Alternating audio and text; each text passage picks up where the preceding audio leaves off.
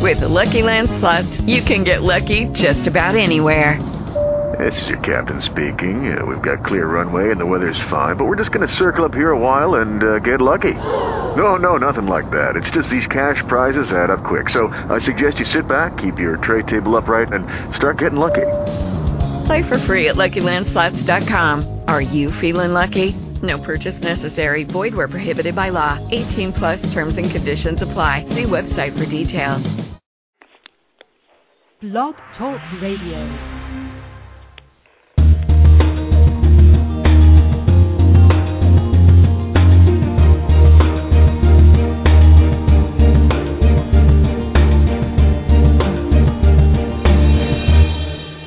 Good morning and welcome to the Inclusive Class Podcast.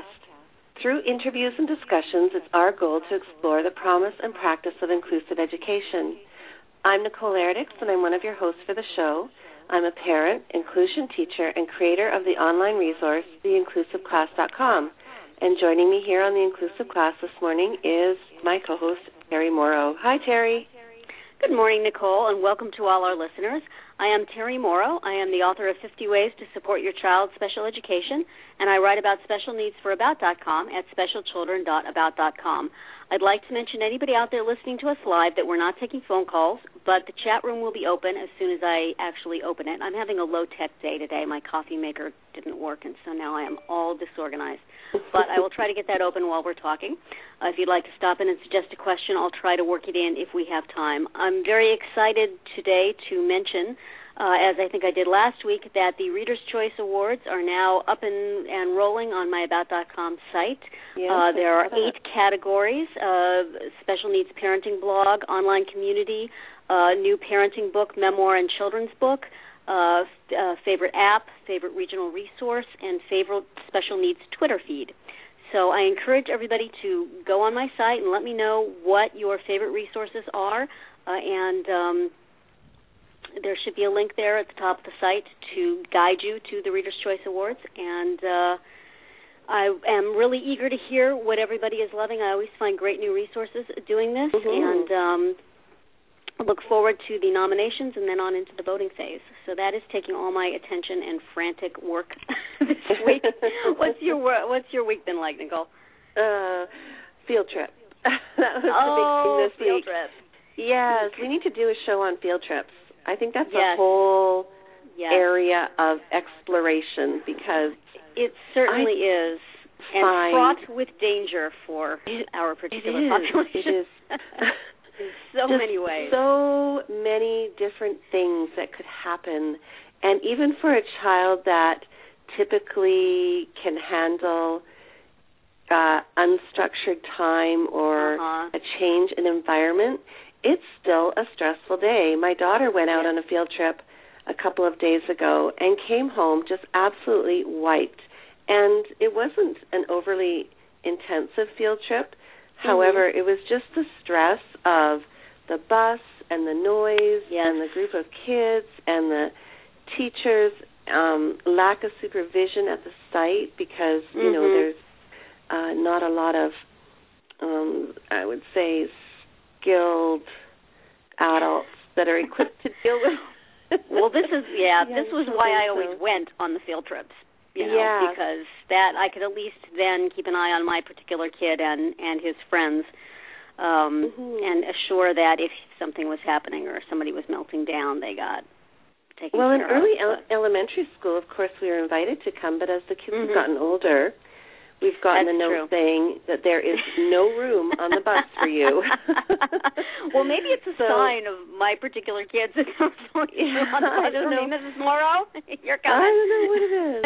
But anyway, I wrote that down as a note to myself that we need to address that somehow down the road. Yes, definitely. And what was the other one? Before school in the, because you had mentioned something earlier, too. Before that is a danger spot I think a lot of parents don't realize exists because you just assume your kid gets off the bus and goes into class. Mm-hmm. But so unstructured time. Yes. So that was a note to myself I made. Excuse me. Very good. Anyway, that was the highlight of our week or low light. I don't know, whatever you want to call it.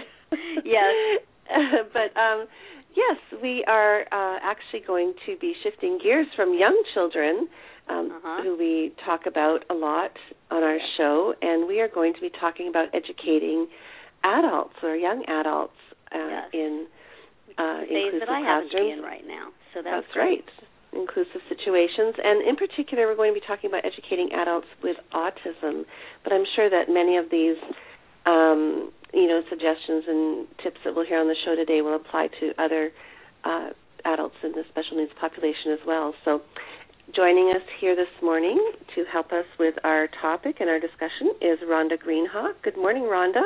Good morning. I'm so happy to be here.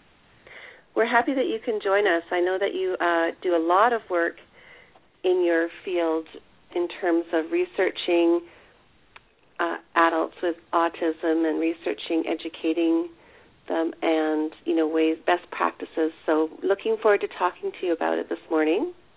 Great. It's an exciting topic. Yes, and one that I think as, many people, their children are getting older, are facing that question of, what is there to, what can we offer our children? What can we offer our young adults? What is available to them? What type of situations can they be in where they can be engaged in meaningful opportunities in our communities? So, definitely. What comes next? Exactly. That's a big question. That's what I should have named the show, What Comes Next? Because that is a huge question. Well, let's get started here and hear from you.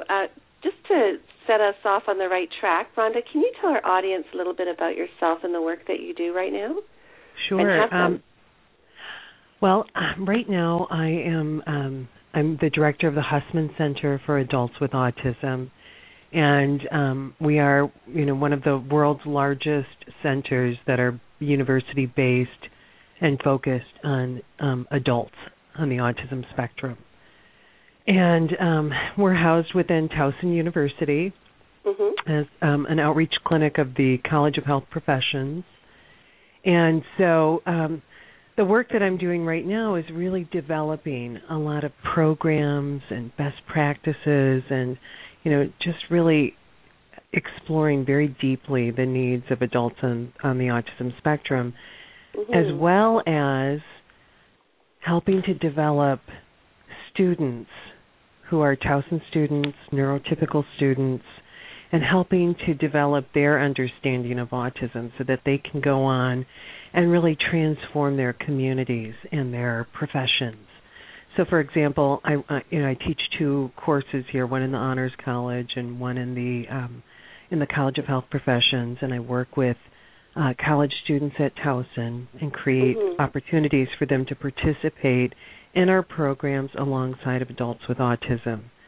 And the students here at Towson are they're at the pinnacle of their sort of social expertise. They're social experts. So they can provide the young adults with sort of information and feedback and encouragement to, increase their social participation skills. The young adults with autism are the experts on autism. And they can teach the young adults that are typical college students all about autism. So it's really this mutual learning experience.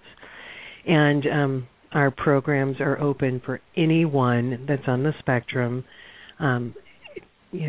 So we're not focusing on, people that are, really functional and doing well and, characterizes more the Asperger's population, or we're not focusing on, the students that are really struggling. We're really reaching the broad, range of the spectrum because we really feel that that's really important for student education as well as opportunities for young people on the spectrum. Now, what do you think are some of the challenges? What have you seen as being some of the challenges that young adults or adults with autism face in today's society? What young people tell me that are on the spectrum, they say the most difficult part of being on the autism spectrum has nothing to do with the manifestations of autism. It's really the response of people around them, the barriers that other people construct around them. Interesting. So it's basically how other people are responding to them Right. And so then there's an inability to engage and participate on that end. Yeah, and a lot of, you know, I see this quite a bit as, you know, a lot of infantilizing. So you have a young person who's a young adult, you know, but they may be talked to and treated as if they were a child, you know, and I think even people, you know, that have some profound, you know, disabling aspects of autism, you know, really deserve and want to be respected as adults. Mm-hmm. And they want to be given agency over the decisions in their lives. Right.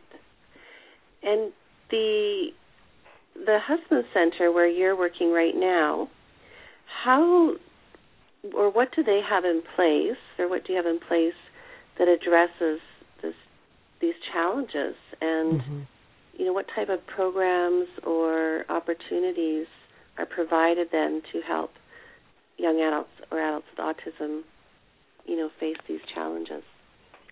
Well, we have a lot of programs that are, you know, sort of interest-based programs that young people on the spectrum that are out in the community and their families can access based on the interests or the needs of the individual. So, for example, we have a speech and pragmatic language program that they can come in and take. And within that program setting, we have student mentors that are Towson students that are participating alongside with them. And so that for the young person on the spectrum, they're getting access to quality programming. You know, the program's run by a speech faculty member. They're getting, you know, access to skill building. For the Towson student, you know, they are, you know, having some of their first experiences with someone with a disability or someone who's, you know, on the autism spectrum. And so it's really demystifying that experience. And they come in and they're filled with dread when they first, you know, go into these experiences. They're filled with a lot, you know, they're very, the unknown. You know, yeah. But then by the end, we see it as being very transformative. Really? They are walking away as advocates and allies for people on the spectrum. Well, I know just from past discussions that we've had, inclusion is very empowering for both ends, you know, both sides of people that are participating. And that's one of the, you know, many outcomes of inclusion, and that we advocates often tell people is that both ends are, you know, benefiting and are, you know, receiving lots of information, gaining lots of new skills. It's definitely a win-win situation overall. And you're seeing that. We are seeing that, absolutely. Right. And, you know, the students tell us, you know, well, I've, you know, had classes before where we've learned about autism, you know, a definition in a textbook. This you know, helps me understand autism in a way I never would have before. These inclusive experiences are vital to their education. And for the young adults on the spectrum, I mean, our institutions of higher learning have historically not been accessible for many people with disabilities.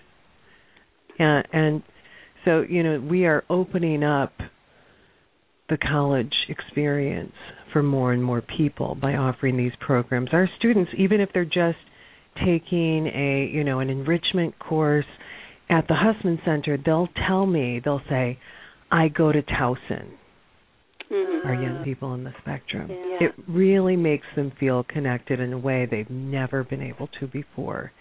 Yeah. And for a young adult on the spectrum who, you know, they exit out of the school system and these, you know, relationships that they've had with their special educators and their peers are just ripped away from them.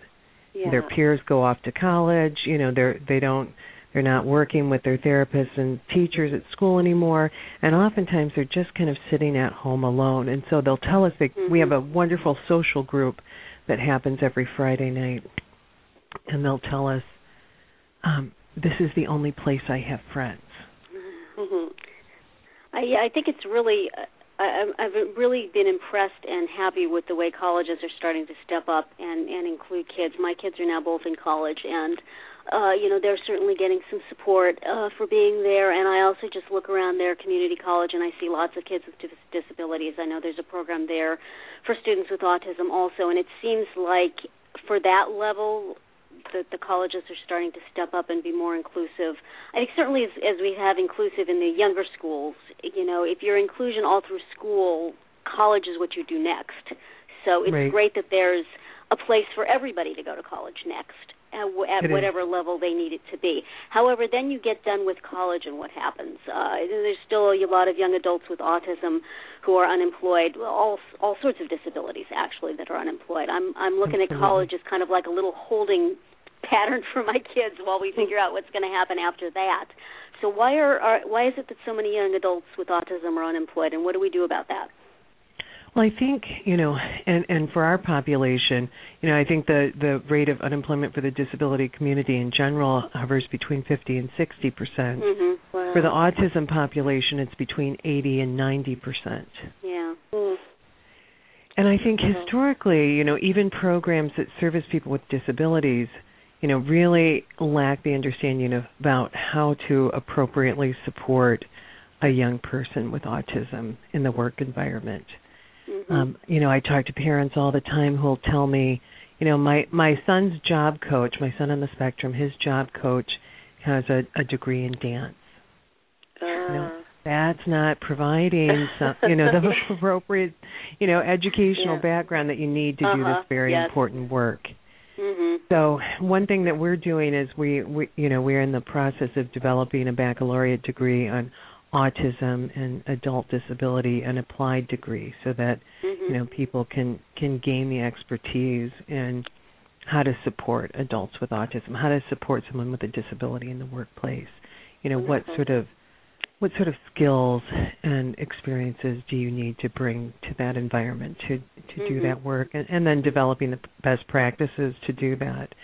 You know, and what I often see are technologies that have been developed for the pediatric population being applied to the adult population, and it's just really not appropriate or ethical, you know, to do that. And you see that a lot in using ABA technologies that have been developed with children and just sticking that on the adult population, and it's not appropriate and it's not effective. Yeah, that's a good point. What can family members do to encourage the development of strong adults with autism? You know, one thing that I really encourage families is, you know, to not sort of place limitations on their young person. You know, I think all too often we, and, you know, I'm a parent of a young person with a disability, and I think it's, you know, we realize, you know, that our child can be very vulnerable. Mm-hmm. And, you know, we worry about them, you know, being exposed to people that, you know, that might not have the best intention. Right. And so we get in this habit of, you know, sort of being the hovering parents. Mm-hmm. And, you know, some of our most profound lessons in life come from our failures. Mm-hmm. And giving the space and the opportunity to make mistakes and to learn from those mistakes in a supported and positive way, I think is really helpful. Yeah, the supported and positive way is the hard piece of that puzzle. Like, it is the hard piece. You know, you want your kid to be able to have the experience of doing things themselves, but there has to be a safety net. And how you install that safety net, especially when you're moving.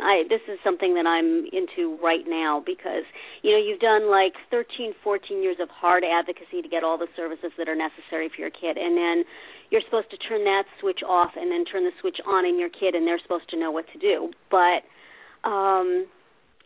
you know, when you're switching from a school system that's had his back and that everybody knew him to a school system where nobody knows him, a college environment, right. It's, you know, it's difficult to make sure that it's being done in a safe way. I've really been struggling with that over this past semester, and I'm sure there's people who think I'm a ridiculous hovering helicopter mom. But we want our children to be safe. You know, exactly, and especially we want our children to be safe. You know, you've been fighting for IEPs for many years. The instinct is just so sharp, and then it's like saying, okay, your kid has had the best teacher in the world, and now we're going to give them to somebody who's still in school, but I'm sure it'll be fine. You know, it's like we're going to give them to somebody we pulled out of the janitorial room, but they'll teach your kid fine. It's like, well, no way! I want my kid to have a trained person teaching them and advocating for them. So one thing that we've done at Towson to try and address that is we've developed this college orientation and life activities program where we, a young person comes in, they're on the spectrum, disability support services at a university, they're mandated to provide a platform of support that's much less than families are accustomed to at the pre-secondary level, post-secondary level. Mm-hmm. So we created a program where we pair mentors that are, students that have been trained and have had experiences in our programs working with students on the spectrum. We pair them with these new college students who come in to help navigate things that can be really difficult, like dorm living, how do you use all the university resources, how do you get around campus, and, that level of support can be very intensive. Or it can be, just a couple of hours a week, and it's really based upon what that young person needs. And I really, encourage other institutions to, I think, we're starting to do a good job of opening up the university to people, that are on the spectrum and people with other disabilities. But I don't think we're doing as good as we should be doing with educating the student population that are already there about how do you appropriately support your peer, with a disability on campus. So we're working really hard here at Towson to develop the resources to support young people on the spectrum when they come to the university, because when we do, what we've seen is we've had tremendous success. Yeah. So we've had, students coming to us, who've, been, in school, fully supported, and without, the program that we have with the peer supports, they would not be able to attend Towson. But with the peer supports, they got an A and a B+ in their academic work. So they belong here. They just need additional support, and, we want to give that to them. Yeah, that's great. I have a quick question, if you don't mind me jumping in for a second, Terry. Are other universities looking to Towson at this point for, information on how to create these programs, or do you share information with other universities? We do. We really think it's important, to share what we're doing here, and to, there is a lot of room in this, environment, in the college environment, for more programs and, more opportunities, and we need more, Yes. And so, the whole idea is, is we're developing things that we hope will be replicated. We encourage it to be replicated. Mm-hmm. I would like to see programs like this at every college and university in the country. Mm-hmm. I think there's a need for it. They do seem to be springing up quite a lot. I know just in the last few years I've seen a lot of growth in how many are available, and there seems to be new ones and new variations, at least in my area in New Jersey. Cropping up all the time. Yeah, and, I think it's, what I'm really hoping to see is more of this, education of the typical neurotypical population, so that, we can create a lot of programs, but if we just have, a separate program within a university setting, that's not inclusion. And we all know that, inclusion done poorly is, is really not the direction we want to head into. Yeah. So, it's the education of the neurotypical population that I really would like to see more of, these mentor immersion classes where they come in, they learn about the history of the disability rights movement, sort of the you know, the experiences that someone on the spectrum or someone with a disability brings with them, you know, this history of isolation and, mm-hmm. you know, this history of what it's like to be an other in our society, and mm-hmm. learn about those experiences, learn about, you know, the nature of this disabling condition and what, mm-hmm. you know, what can be disabling, and then, you know, have these immersive experiences with people with disabilities so that they develop an understanding. It's great to relate that also to, you know, other minority communities and issues. I know that's a big thing at my kids' college is studies of all different cultures and all different struggles. And so much of the disability rights struggle is so similar to other communities' issues. And I don't think that anybody is thinking of that. So if in the course of, it's a natural thing to be studying in college is the history of issues of minority communities and struggles for civil rights. And it's to fit the disability community into that civil rights framework, I think, would be really useful for college students and interesting, and would capture their, you know, attention and understanding. My students are shocked by this. They had no idea, and you know, it happened, you know, during their lifetime. You know, in the early 90s, we're still contending with these issues. And, you know, that's when my students were born, and they're shocked. I never knew that this happened. You know, no one ever told me about this. So, you know, they're really enjoying hearing about this history. And I think it, you know, it changes, you know, their perceptions. And that, to me, is very exciting.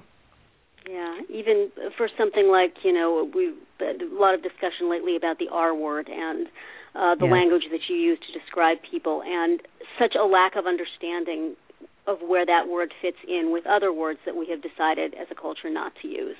And I'm sure the college population doesn't necessarily see it that way, and that would be great for them to have that, you know, explained within that context, and maybe gain an understanding and be able to pass that on to other people. We spend a lot of time talking about language and about ableism and how, you know, words matter. Yeah. And, you know, and you need to recognize that when you, you know, come and you're, you know, participating alongside someone on the spectrum, you know, the way you talk to them, the words that you use, those all sort of impact their ability, the ability of the young person on the spectrum to trust you. And I see, you know, when a young person comes into our program, they're very hesitant at first. They're waiting for someone to tell them what to do. They're waiting for someone to, you know, sort of say things that are hurtful. And so we've, I think, done a good job, and they start to get comfortable and open up in ways that they've never done before. So it's really remarkable to experience. Are they able to become active in organizations on campus? You know, the students on the spectrum, we really, you know, we really encourage them and cultivate them to become self-advocates. You know, we really think that self-advocacy is incredibly important, and it's a process. You know, because some of the students come to us, and first of all, we get some students that didn't even know that they were on the spectrum until they were struggling in college and got into the disability support program, and then all of a sudden it was. You know, and that's, you know, a very disruptive process for them. Or you have people who have been bullied and victimized as a result of being, you know, having a disability, and so they want to keep their disability status as far away from them as possible. Yeah. So it's a process, a long process of self-acceptance and self-discovery, and then, you know, a growing activism, and then, you know, we've seen some remarkable transformations in people gaining agency and power, and, you know, and out there speaking up about, you know, the fact that, you know, ableism is wrong, and we need to, you know, empower people with disabilities. Interesting. That's great. Oh, there we go. Well, there's our school bell. Unfortunately, we've come to the end of our discussion time, but this is certainly, you know, very interesting stuff, and things that I hope will continue to grow and continue to spread to other colleges, and we'll have lots to discuss about it in the future. Thank you so much for being our guest today. Thank you, Terry and Nicole. The address for your website where listeners can find out more about it? Sure, you can go to TowsonIWB.com, and you'll see our Hussman Center link. Okay. And terrific. I'll put that up on my website, too. For our listeners. Please join us next week, everyone, when we will have as our guest Sheldon Horowitz, the Director of Professional Services with the National Center for Learning Disabilities, who will be talking with us about learning disabilities in the inclusive class. Be sure to follow the Inclusive Class Podcast on Blog Talk Radio so you don't miss out on the show. You can also follow us on Twitter, where Nicole tweets under the name inclusive_class, and I am at Mamatude, MAMATUDE. And finally, you can download our past podcasts for free on Stitcher and iTunes. Goodbye, everyone, and have a great week. Goodbye, everyone. Thank you. A lot of fun.